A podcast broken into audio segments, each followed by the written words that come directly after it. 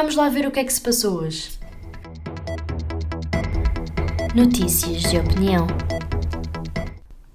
Finalmente chegou o dia porque os portugueses mais esperavam neste mês, o dia 11 de março, em que o Primeiro-Ministro António Costa finalmente revelou o plano de desconfinamento para o país nos próximos meses, até 5 de maio, e, e vou-vos contar aqui se acharam confuso ou se não apanharam tudo, vou-vos contar o que é que vai abrir nestes próximos meses e quando e faseadamente, a conta gotas, como o Primeiro-Ministro disse. Mas antes quero-vos dizer só o que ele iniciou quando falou ao país às 8h10 da noite de hoje. Primeiro, porque é que podemos reiniciar a abertura? Iniciar a abertura, aliás. Já estamos abaixo do, do, do limite da, da linha de risco de novos casos por 100 mil habitantes. Estamos neste momento a 105, quando estávamos a 200, mais de 240, que é, o, que é a linha limite. E porque é que esta reabertura das coisas tem de ser mais cautelosa? Porque se estamos muito melhor do que estávamos há 15 dias, um mês atrás, também estamos numa situação pior do que a que estávamos quando, fizemos o estado, quando tivemos o estado de contingência em setembro e também quando desconfinámos uh, o ano passado a 4 de maio. Por isso é preciso sempre uh, seguir com cautela, porque a qualquer momento podemos regressar atrás e voltar a confinar outra vez. Uh, podemos começar a abrir, lá está, mais cautelosamente e começamos pelas regras gerais. O teletrabalho vai continuar a ser uh, utilizado, digamos assim, sempre que possível. Os horários de funcionamento vão ser 9 da noite durante a semana, 1 da tarde aos, fins, aos fins de semana e feriados, ou 19 horas para retalho alimentar, ou seja, supermercados, entre outros. Uh, vamos ter regras apertadas entre conselhos entre 20 e 21 de 3 e de 26 de 3 a 5 de 4, a 5 de Abril, devido à Páscoa. Não é o momento para estarmos todos a juntar-nos nesta altura, porque já vivemos a experiência do Natal e não queremos certamente voltar uh, a esses tempos, digamos assim.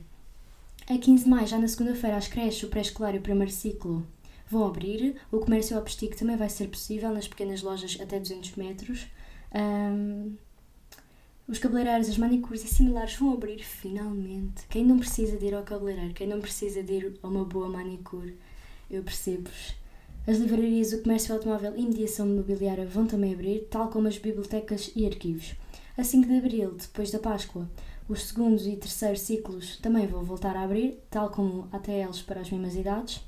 Equipamentos sociais na área da deficiência, museus, monumentos, palácios e galerias de arte e lojas também com 200 metros com porta para a rua. A 5 de abril vão também abrir as feiras e os mercados não alimentares, por decisão municipal, ou seja, são os municípios que escolhem se vão reabrir ou não.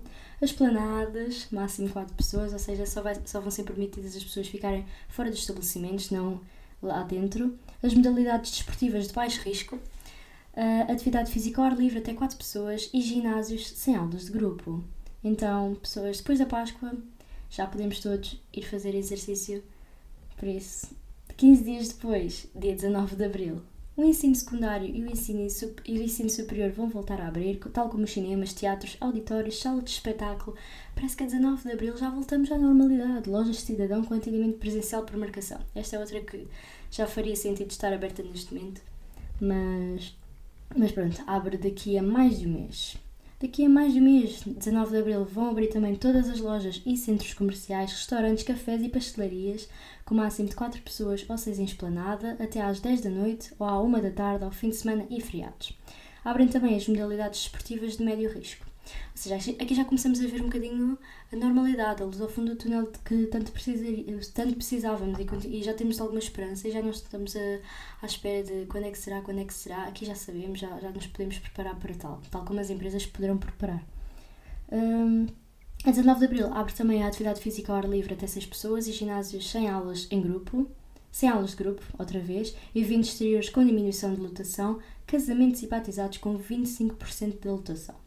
A 3 de maio, 15 dias depois, os restaurantes, cafés e pastelarias aumentou a sua limitação, com 6 pessoas ou 10 em esplanadas e sem limite de horário. Todas as modalidades esportivas serão reabertas e a atividade física ao ar livre e ginásios também. A 3 de maio uh, são também, vão ser permitidos também, esperemos nós, os grandes eventos exteriores e eventos interiores com diminuição de lotação, tal como os casamentos e batizados com metade da sua lotação, em vez dos, dos 25%. O que é que isto quer dizer? Temos aqui um plano, uma estrutura que não é tão sólida quanto parece, porque há mínimo deslize, digamos assim, podemos voltar ao que estamos agora, neste momento. E há uma razão também por, porque a maior parte das coisas vão começar a abrir dia 19 de Abril, que é se não nos portarmos bem na Páscoa, podemos não ter aquilo que está planeado a seguir.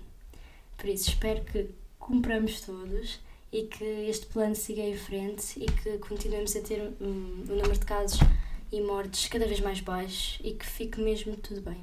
Por hoje é tudo e até amanhã. Notícias de opinião.